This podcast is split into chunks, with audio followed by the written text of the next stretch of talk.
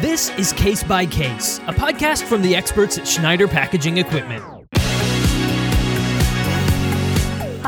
Welcome to the Case by Case podcast brought to you by the experts at Schneider Packaging. I'm Hilary Kennedy, and joining me on this very first episode is Tim Graham, product manager for Schneider Packaging.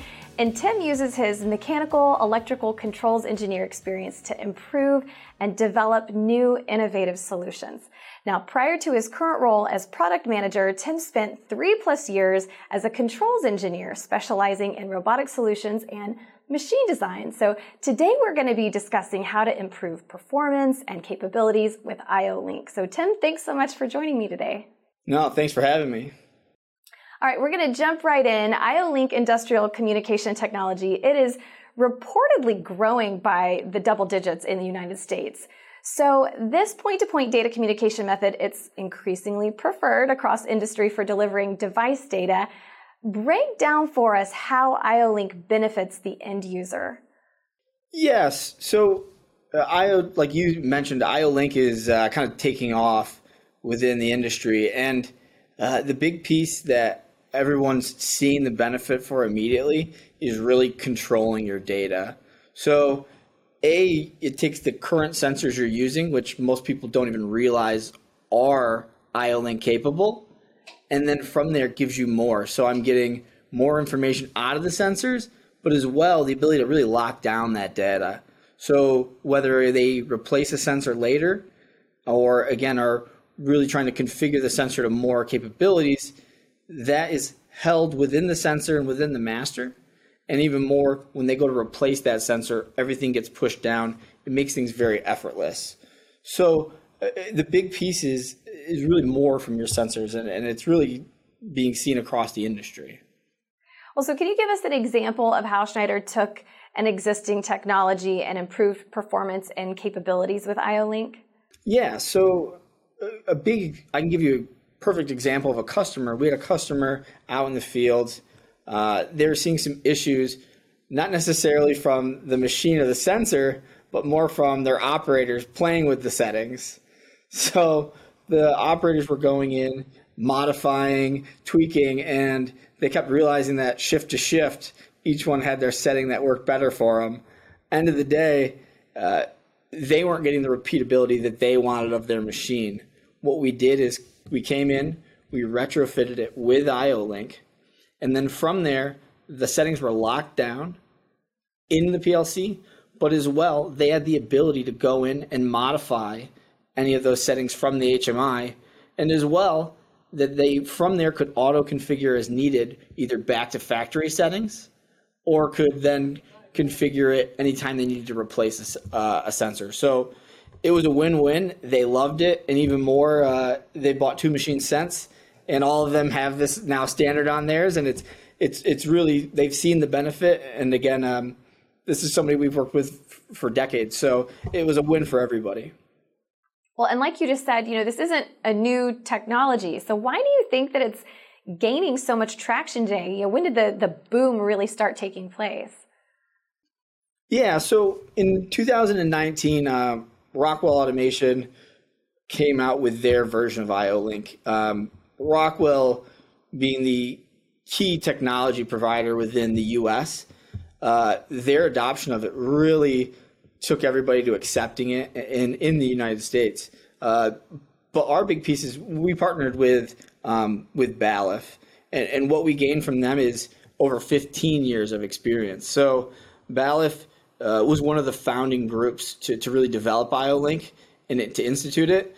And with them, Schneider is now standardized across all our machines with their master. So what's really happening now is we're going from a buzzword of people saying, "Hey, I want IO-Link. I don't know what it does, but I want it."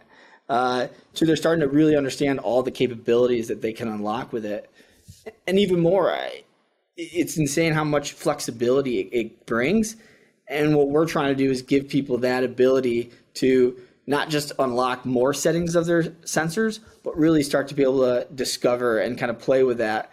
And by truly integrating all this in to our PLC and our HMIs, uh, it, it, allows again customers to get more comfortable and as well kind of explore uh, all the kind of fun settings that it has. Nice. So let's talk about the industrial Internet of Things. Uh, those devices are set to provide greater data visibility, improved performance, and opportunities for automation. So, how has the addition of IO-Link improved the upcoming IIoT technologies? Yeah, uh, as I said, the the amount of capabilities and data coming out of each individual sensor is huge. Let alone what the master brings back and forth. Uh, everybody thinks more data is better, but at the end of the day, it has this downside of, of trying to figure out which data to capture when and as well what to do with it once you have it. So, uh, what we've really done is taken anything that needs to be configured either by a, a third party or manually, and we've taken that and put it right into the PLC. So, anytime you are uh, downloading to the PLC, anytime um, again, an operator changes a sensor out, what we're making it is all those settings are pushed back down. And as well, the operator is fully aware that this is happening. We're giving you notification if a wrong sensor is plugged in. We're telling you where it's plugged into, what serial number is on that individual sensor. And then you're giving the ability to either pull data, push data. And again, we're really unlocking the true capability of every single sensor what that gives us now is the ability to add a bunch of new technologies. So we've added uh, both changeover guidance as well as verification.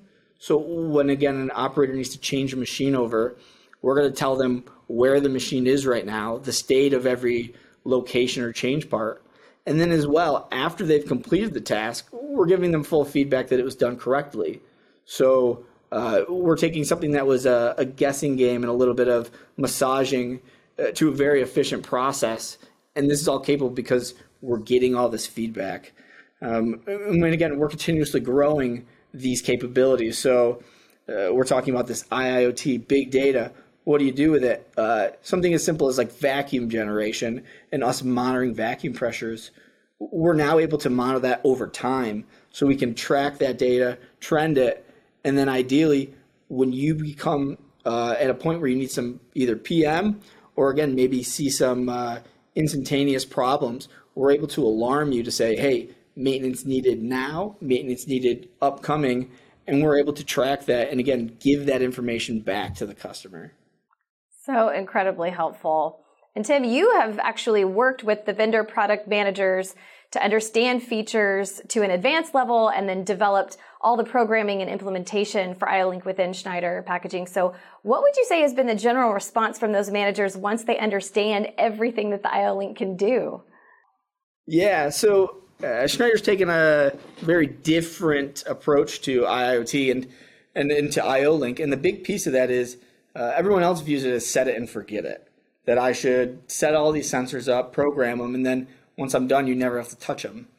Our approach is, hey, let's take uh, all this data and let's give it to the end user. So what we have is the ability to every sensor has an HMI uh, faceplate to it. You can change the settings. You can check the status of the sensor, uh, and we're going to this degree of detail that in the industry uh, I've gotten the feedback of no one else has done, and really that's our big differentiator. And and with that, even more so, the third party or the uh, actual product managers of the companies haven't developed any of this. So I went from starting to use their pre-developed items to having to go uh, kind of pass it and do it from scratch. But what it's given us is this unique solution that eliminates the need for a third-party software, the need to look up a manual to change a setting. We're giving everything to the user's fingertips right at an HMI level, and even more we're giving you the ability to take all that data and do whatever you else need to do with it. So there's so much customization available that uh, as this uh, IO-Link trend grows, and as you said, double digits over the years, we can start taking the data that's pre-existing on the Schneider machine, move it up to the cloud, move it where we need, do what we need with it, but it's all available. Versus uh, kind of the again the set it and forget it mindset where it all lives in the master uh, we've eliminated the need for that to be kind of locked down there, and it gives the capabilities to be endless in the future. And uh, it's getting a lot of again our vendors excited about uh, where this can kind of go and grow. Yeah. Oh, I can imagine. Well, this has been a lot of fun, very informative. I really appreciate you, Tim Graham, for joining us on the Case by Case podcast. Thanks so much for sharing your expertise about IO-Link and how it's improving performance and capability in so many ways. No, thank you very much. And again, uh, as people become more aware of this technology, you see other people getting excited. And again, you see where we can kind of move with it. So uh, we love, again, getting this information out there and working with customers to try to, again, solve all their problems on a case by case basis.